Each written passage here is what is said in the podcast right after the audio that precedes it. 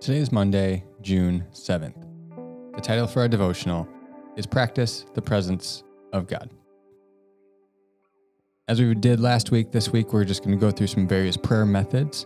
Um, again, some of these will stick, some of them won't. The idea is try some different ways of praying to help you connect with God better throughout your day. Today, uh, endeavor just to be in God's presence and to be aware of God's presence with you as often as possible. We all know we don't have to be at church or in a special holy place for us to experience God's presence or alone in nature. God is always with us. The challenge for most of us is just being aware of it on a regular basis as we go about our day. So, here are a few suggestions for you to be aware of God's presence throughout your day. First, in the morning, pray through your schedule before the day begins. Imagine Jesus going with you uh, into each item of your calendar.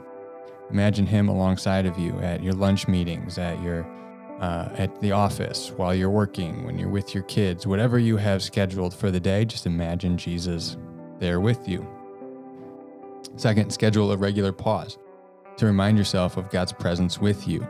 There are some apps that do this, um, or just put an alert on your phone to remind yourself to pause and to remember that God is with you.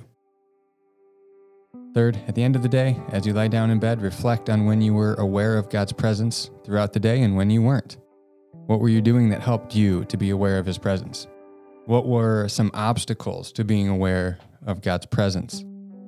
How can you be more aware of God's presence tomorrow and strive to be a little more aware tomorrow. That's all. It's a very simple concept, but more difficult to do. So, today, try to practice the presence of God and be aware of God's presence with you, no matter what you're doing.